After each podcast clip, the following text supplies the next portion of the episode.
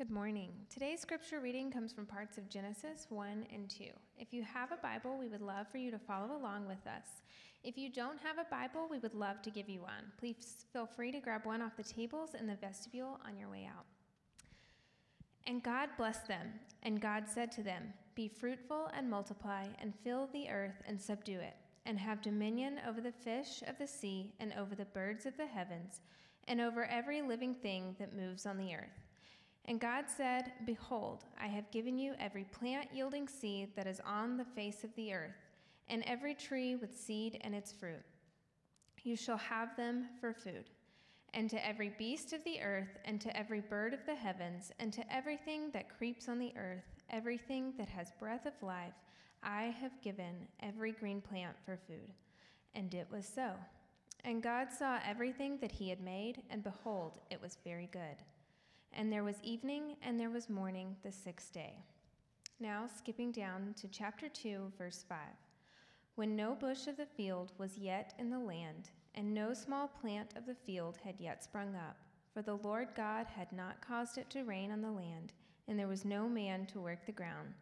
And a mist was going up from the land, and was watering the whole face of the ground. And then the Lord God formed the man of dust from the ground, and breathed into his nostrils the breath of life and the man became a living creature. And the Lord God planted a garden in Eden, in the east, and there he put the man whom he had formed. And out of the ground the Lord God made to spring up every tree that is pleasant to the sight and good for food. The tree of life was in the midst of the garden, and the tree of knowledge of good and evil. Now, skipping down to verse 15.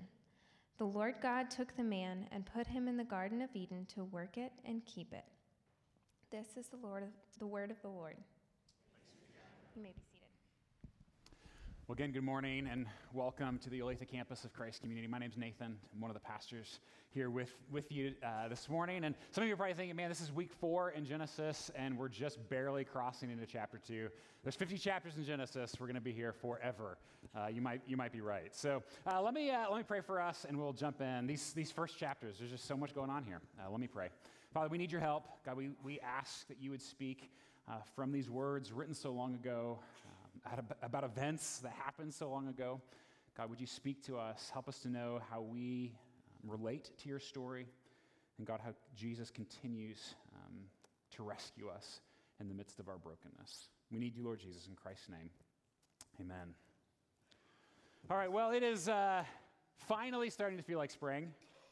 Finally right? Anybody else like give up at, at, some point? Like I, I thought for sure like winter was never, never going to end. I mean, it was just on and on and on, and it was, it was kind of, it was a, a, little bit of a rough one. Maybe I'm a sissy, I don't know, um, but it was, it was awfully nasty this winter. You can almost now with spring though, you almost like feel the planet coming back to life, and I kind of almost like feel myself coming back to life.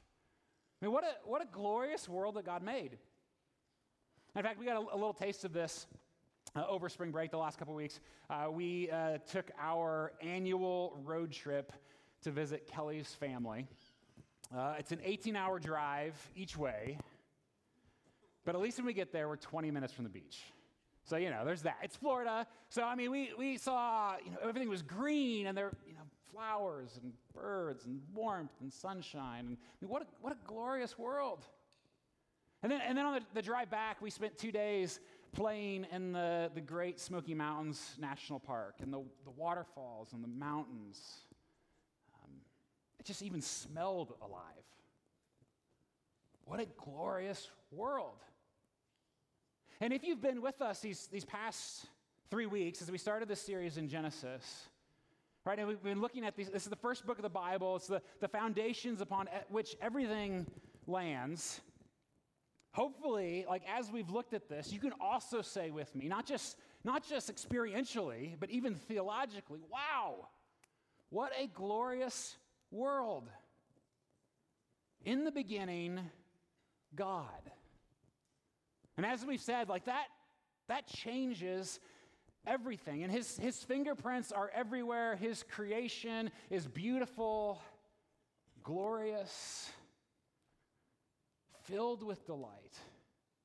And even as we looked at last week, we, us, you and me, like God tells us we, of everything He made, we're His favorite. That we're the best thing that He made. We are made in His image to be like Him, and we are glorious and beautiful.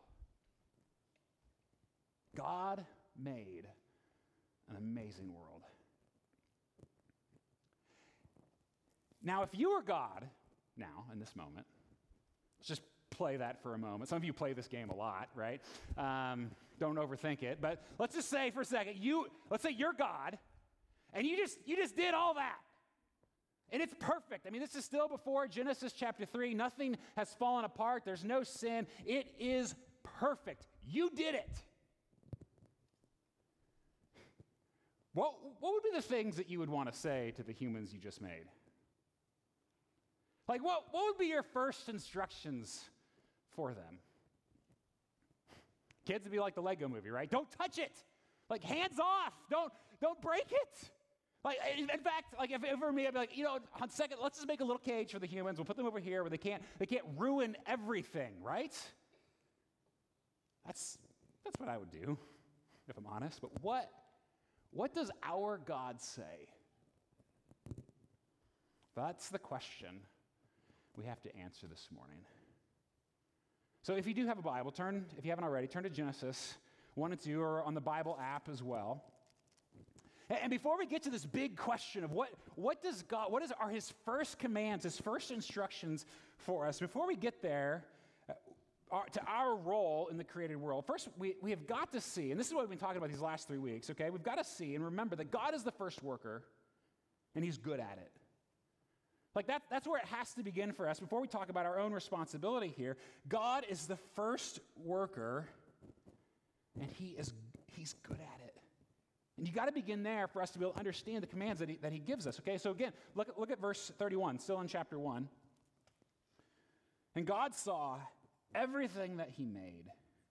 And behold, behold is like an old way of saying, wow, look at that. Behold, it was very good. I mean, it's sort of, it's sort of like us when, when we've made something we're proud of, right? Like you want, you want people to recognize it, to see it, to appreciate it, to, to feel it. And so, so God, like he steps back to admire the work that he's just done. It's like, wow, that's not bad.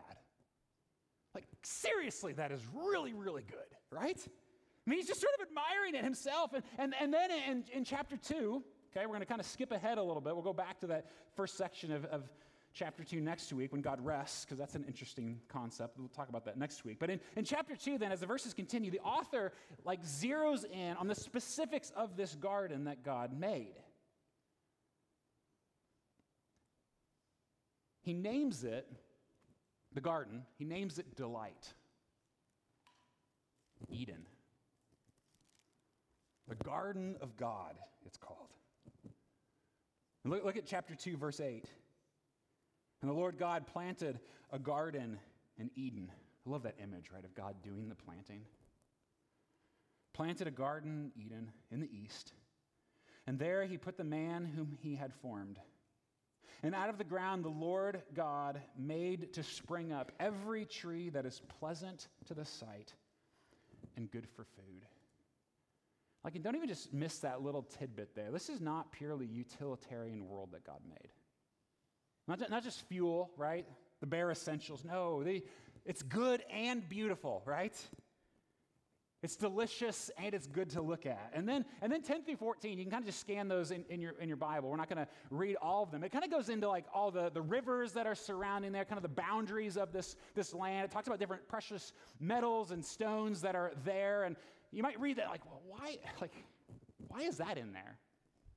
Well, most, most scholars point out that what, what is happening here, like this is like a, a parallel or a future precursor or past precursor of the future temple or tabernacle, essentially. Like, remember, th- these words are originally written to, to God's people as they leave Egypt and head to Canaan. They're going to soon build a tabernacle, build a temple, and the garden is like, it's the first place. Like, it's, it's the first temple to God. And, and the way it's described sort of outlines this, this precursor for the temple that would be, right? So, so this, this place, this garden, yes, it's a place of beauty, it's a place of goodness, its name is delight. But as a temple, it is also a place of worship, a place of glory, that it is fit for the very presence of God. God is the first worker, and he's really good at it. And then he places us in, into this, this garden. And even, even though the world is now broken, right? We, we know that. Spoiler alert, in case if you didn't know that. Genesis 3, we're going to get there eventually, right? But even though it's broken now, this, this garden is still the home that we long for. This, this temple, this original dwelling place with God and humans together, like that's our home. And I think in many ways we, we know that. One of my favorite books recently, um, it's called The Nature Fix. The subtitle is Why Nature Makes Us Happier, Healthier, and More Creative. I know, don't roll your eyes.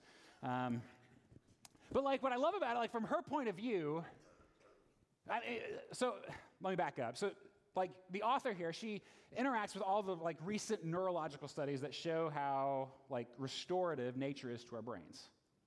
Like science says right now that it's really good for you to be outside. And we could all do with a little bit more of it. Okay, so that's kind of the, the premise of, of the book. But from her point of view, nature is good for us because we evolved outside. And from her worldview, that makes a lot of sense, except I, I mean, I disagree. I think she's close. Like, it's good for us because we were made for a garden. That this, this is our home, and we, we long to go back to our home. I wish I could go into this more. I'm not going to here, I'll spare you. Um, we don't have time at this, at this point. But to go along with our Genesis series, we've uh, put together a series of blogs on our website. Um, four parts. The last one just came out last week. It's 10 Reasons Nature is Good for Your Soul. The writing is phenomenal. Okay? I mean, wow. And the kids are adorable. I just got tons of pictures. Well, look it up. I mean, if this is an area, we're not, we're not going to unpack it today, but like if you want to find out more about this, follow that, that series. I'd invite you to do that. But, but again, like, God made all this, He made it perfect. And so, what would you do now if you were God? I mean, yeah, I'd want people to, you know, be one of those, right? I want, I'd want to be admired for it, maybe even be thanked because of it. But so help me if you touch it right? I mean, a couple, couple weeks ago, for example, I'm letting you way into my own psyche here. Um, I mentioned a couple weeks ago that we're redoing our, uh, our kitchen, right? Uh, and we're doing a lot of the work ourselves, so this is my own personal hell right now, um, essentially. Uh, and you know, one of the things I've discovered is like when I use something as a like a sermon illustration, um, like all of you become my boss in this moment. Like everybody's asking, like, how's it going? He's like, I don't report to you. I don't know. It's fine. Like it's, I, you mean well. I get it. Okay, it's my fault. Um, but let me, so let me give you a little, a little update. Okay, so a month ago I showed this picture right here. Okay, not great at that point. Um, and then last night I took this picture. Last night before bed. Huh? Huh? Ooh. No, come on. No, no, no, no. Because listen, listen. It has made me a mess, this kitchen. And, and not like, I, I am so paranoid now. Like, I'm, I'm not exaggerating. Like, I am terrified. Anytime somebody walks in there, I'm like, don't lean on that cabinet, right? Kids, don't scuff the floor. Or the kids, they come up and they're like, Dad, can I, can I help with this next part? And I'm like, no, right? I mean, I'm not. I, th- I think we have to move, actually. Um, or, or at the very least, Kelly and the kids, they've got to go because it's. I just, I can't, I can't handle it. And I know, like, some of you are judging me right now, but you're the same way, right? Kids, if you're building something out of Legos, do you really want your little brother's help? No. Like, if you're cooking, like, and your spouse or roommate walks in and they're like, ooh, let's throw in a little bit of this, you're like, excuse me, right? No, I mean, that's not, that's not how we do it. We, we, we have ownership in our work. And this is where God and I are a little bit different, okay? I mean, there are other reasons we could go into, but this is one of them. And friends, like this, this is the main thing I want us to grab onto this morning. I mean, this, this is the answer to our big question. Please don't miss this. Our God looks at his good and glorious creation and says, So help me if you touch it. Don't break it. No. God looks at his creation and says, join me. Join me. Meaning, God essentially says, Here are the Legos I started building. Let's see what you can make. Here are all the ingredients. I've gotten started.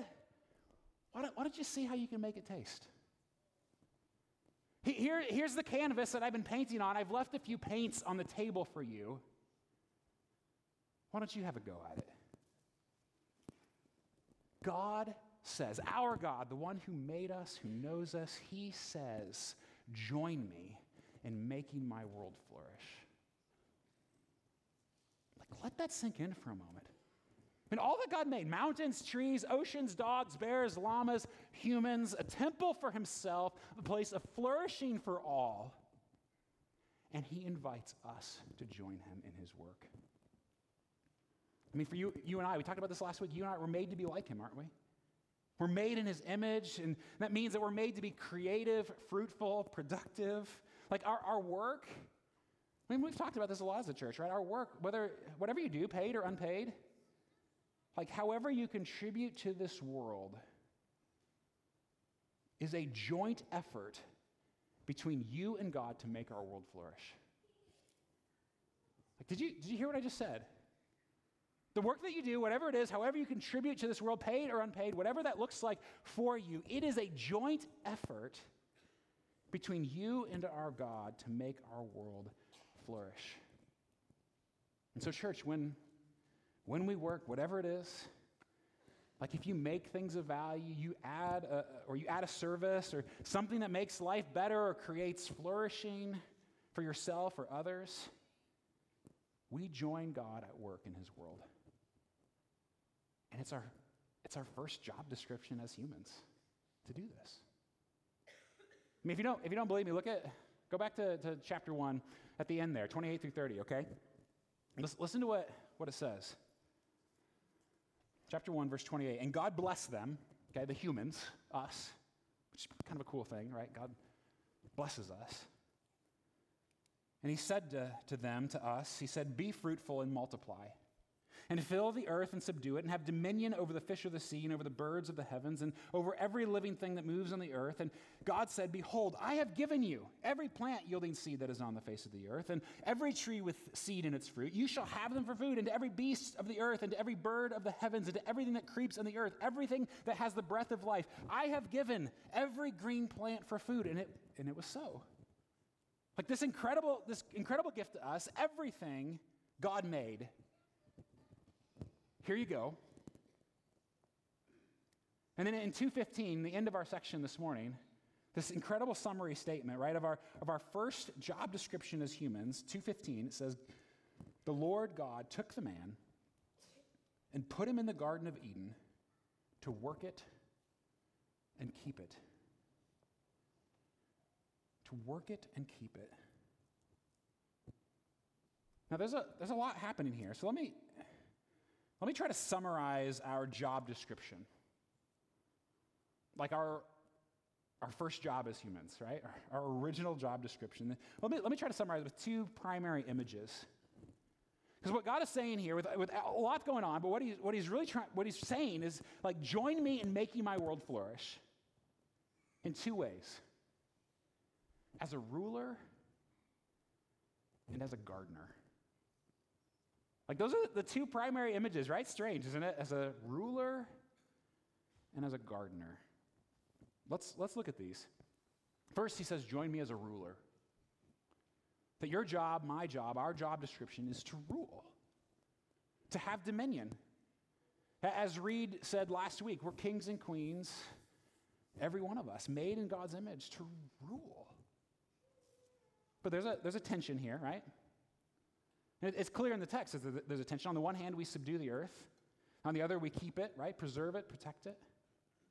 And so the idea here is that this, this rule is not one of exploitation or abuse in which we have sole ownership and zero accountability. No, that's not what's going on here. Our role, our rule, is as stewards. And a steward is somebody who has authority, right? They have a real responsibility, and yet they're not the one ultimately in charge, right? Ultimately in, in control. It's sort of like, like house sitting. Remember doing a lot of this in college? Anybody else? Probably. You've been there, right? Uh, my aunt and uncle, I went to school in Chicago, and my aunt and uncle had a, a beautiful home in Wrigleyville. I mean, just like unbelievably beautiful. Big screen TV, king size bed, like nobody to bother me. Sure beats dorm living, okay? Um, and, and when they, you know, leave, I would get the keys and just I could do whatever I wanted. Like it was, was beautiful. Anything I wanted to do. I mean, as long as it, you know, fit within their purposes and intentions, right? Like it was, it was. I couldn't. I mean, I couldn't do anything I wanted to do, but I could anything that they had, as long as I used it within the purposes and intentions of those things. I mean, I could use the blender, but I, I probably couldn't use it to make gravel out of cement, right? It's not, it's not what it was designed for. Like, we know that, right? As long as we do it within the, the owner's intention. The same is with, with this planet. All of it belongs to God, everything. And one day he's going to come back and make his home here with us. And so he gave us all of these raw materials, and he expects us to use them according to their intended purposes, which isn't just consumption, even though we're really good at that, or waste. But their intended purpose is flourishing, right? And not just my flourishing or my people's flourishing, but the flourishing of every human he made and everything else in the created world, right? Because all of it is his. Jay Richard writes God intends for us to use and transform the natural world around us for good purposes. Proper use is not misuse. But as fallen creatures, we can mess things up. A little bit of an understatement, I think, right? And so it's good to, to build houses and plant crops and use God's gifts responsibly and sustainably. It's not good to use them simply to our own ends in ways that are harmful to the flourishing of others, or the long term flourishing of our world. As rulers, we have responsibilities, ultimately to God, and, but also to others. And so, again, we're kings and queens, every one of us, but we're not the king, right? We're accountable to someone higher to ourselves, and yet, even so, God invites you to rule alongside him, to create flourishing for his world. Isn't that incredible? Now, let me, let me even just ask like, does your little kingdom bring flourishing? Like, your little kingdom I mean, that's what it means, right? To have dominion, to, to be made in God's image. You have a little, a little kingdom, right? Your home, your, your workplace, your hobbies, your school, the relationships that you form, the places you go, the people you encounter with, the things that you do, like all of that, like that is your mini kingdom. And are you, are you using those things to bring flourishing? Sort of like the park's slogan, right? Leave it better than you found it. And so, even like if you're married, like is your spouse a better person because of you? Like, is she healthier and happier, or, he, or him, right? At work, like, are your coworkers better humans for having been with you? Like, are you creating that flourishing around you or, or at school with the kids that you interact with? And, and the, the actual work you do, the ways that you contribute, the products you make at work or the services you render, do they actually bring flourishing to our world? Because if, if so, you are co workers with God, co rulers with Him. And He invites you to join Him in making His world flourish. And He also invites us to join Him as gardeners. It's such weird contrasting images, right? You've got the, the ruler, like the king, the queen on the one hand, and you've got the person who's going to get their hands dirty on the other. And I know, I know this is silly, um, but there are times, like truly, I'm not making this up, when I'm doing yard work. You know, my hands are dirty, sweat is coming down, my back, you know, aches just a little bit, and I just, I stop and I'm, I remind myself, like, this, this was our first job as humans. These are the first things that God told us, his creation, to do. And even, even that command there, Be fruitful and multiply, right? Uh, yes, it's about having babies, okay? Probably realize that. But it's not only about having babies. In fact, that word fruitfulness is the same word that's used in other places as productive. Like, be fruitful, be productive. And, and uh, frankly, in the ancient world, like part of having kids and was because you needed the help in your in your vocation, in your ability to be productive, right? And, and so God here, in, the, in, this, like He gives gives us plants and seeds and fruit and animals, and it's, again, it's just here you go. And again, let me read 2:15. He says that God took the man and put him in the Garden of Eden to work it and keep it. And the word there for, for work it uh, can also be trans- translated as cultivate. So essentially, like, work it and make it better. Again, think about that. Like, does that shock anybody else? Like the God who made the solar system, who dreamed up redwoods and glaciers, who designed the human eye, he finishes his work. He looks at his world, his temple, and invites us to make it better. I mean, I won't even let my kids help in the kitchen, right? This is this is like Van Gogh letting me finish up his masterpiece. It's like Dickens calling me into the room and saying, you know, why don't you write a couple chapters of Tale of Two Cities for me? It's like Patrick Mahomes inviting me onto the field to have a try, right? Except this is God. Hey, humans, look what I made. Now let's see what you can do. Because think of it, think of it this way: like God doesn't give Adam and Eve a food court in the garden. No, or a prefab home. Instead, he gives them the ingredients they need to create that flourishing, to enjoy life as they get, as God designed it. Everything that we need, and with it, I mean, with God's raw materials, like we invented Chipotle, right? And In-N-Out, right? I mean, we did that.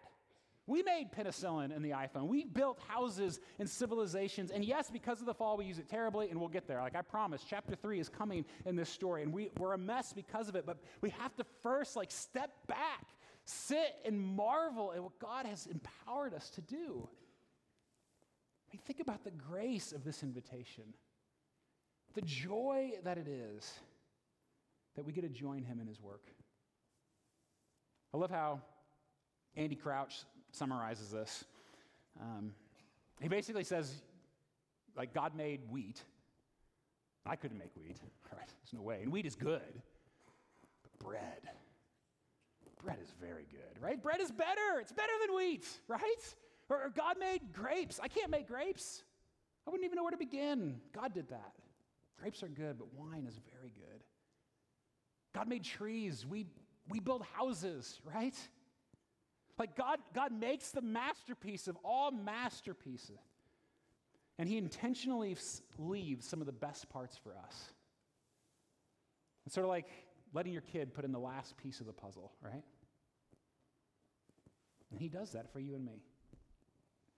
And so, is, is it any wonder that the word for work here is the same word for worship?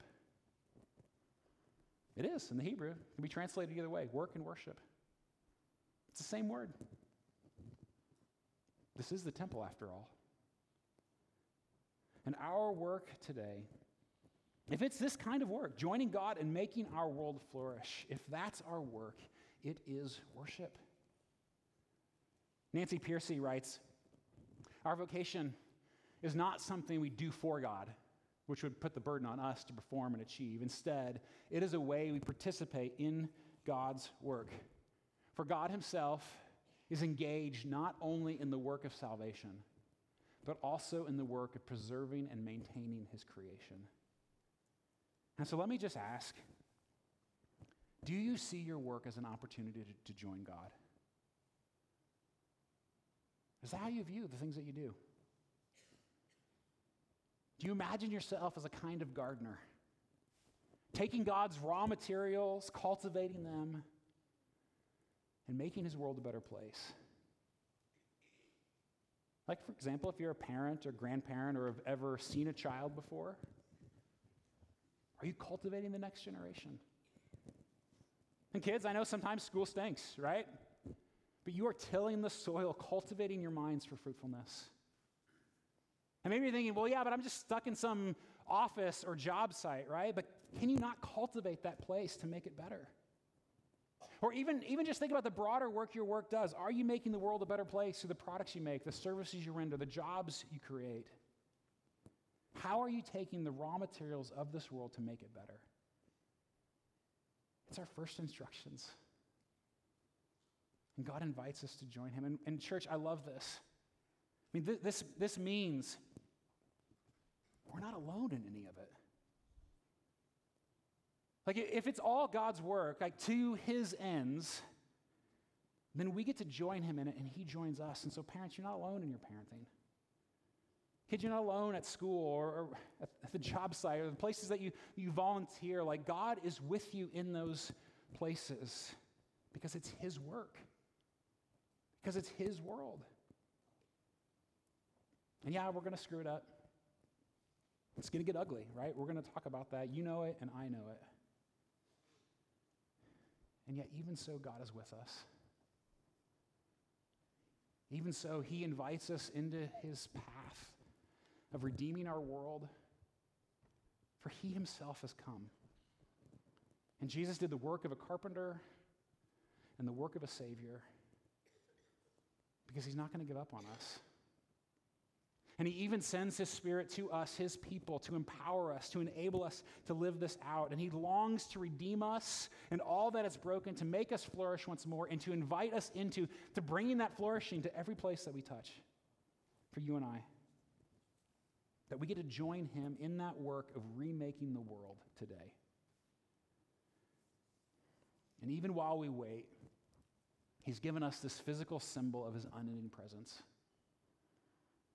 this subtle promise that He is with us, at work alongside us. And it's not a kernel of wheat or a grape, things that God made. It's bread and wine. Simple things, everyday kinds of things, particularly in that culture that we made, that He chose to represent His body and blood. From the night He was betrayed, He took bread and He broke it. And He said, This is my body, broken for you. And similarly, he took the cup and he poured it out and said, This is my blood poured out for you for the forgiveness of all of our sins. Like, this is him enacting that redemption and restoration to us individually, collectively, and to our world, which Paul says in Romans, our world groans for this kind of redemption. And together, we proclaim his death until he comes. And so we're going to come to this table together. We're going to feast on a God who has given us purpose, who has come near to us who still comes near to us through his Spirit, and who promises to come again. That this little tiny meal is a taste of Eden, of delight, and all who are his may come. If you're new here, let me kind of quickly explain how we do this. We have stations all across this room. Um, whenever you're ready, make your way to one of those spots. We'll gather you in groups of five or six because it's a family meal. It's something we celebrate together. Uh, you'll take the bread, dip it in the cup, and when everyone around your little group has, has done so, eat together, taste this delight. And before we do that, let me just pray for us, and then we'll come. Let me pray. Father, what a good world you made. And yes, it's broken now. We know that. And God, we lean so heavily on your Son, our only hope in the brokenness. And yet, God, I pray that all of us here would be struck by the immensity of what you've called us into. That you've invited us to join you in your work of making this world flourish. God, I pray that we would do that in ways that are creative, that are honoring to you, bring glory to your name and true goodness to the humans around us. What an incredible gift you've given us. Forgive us for our failures. And now, as we come to your table, Lord Jesus, would you remind us that you join us in these things? That you've empowered us by your Spirit. We need your help. In Jesus' name, amen.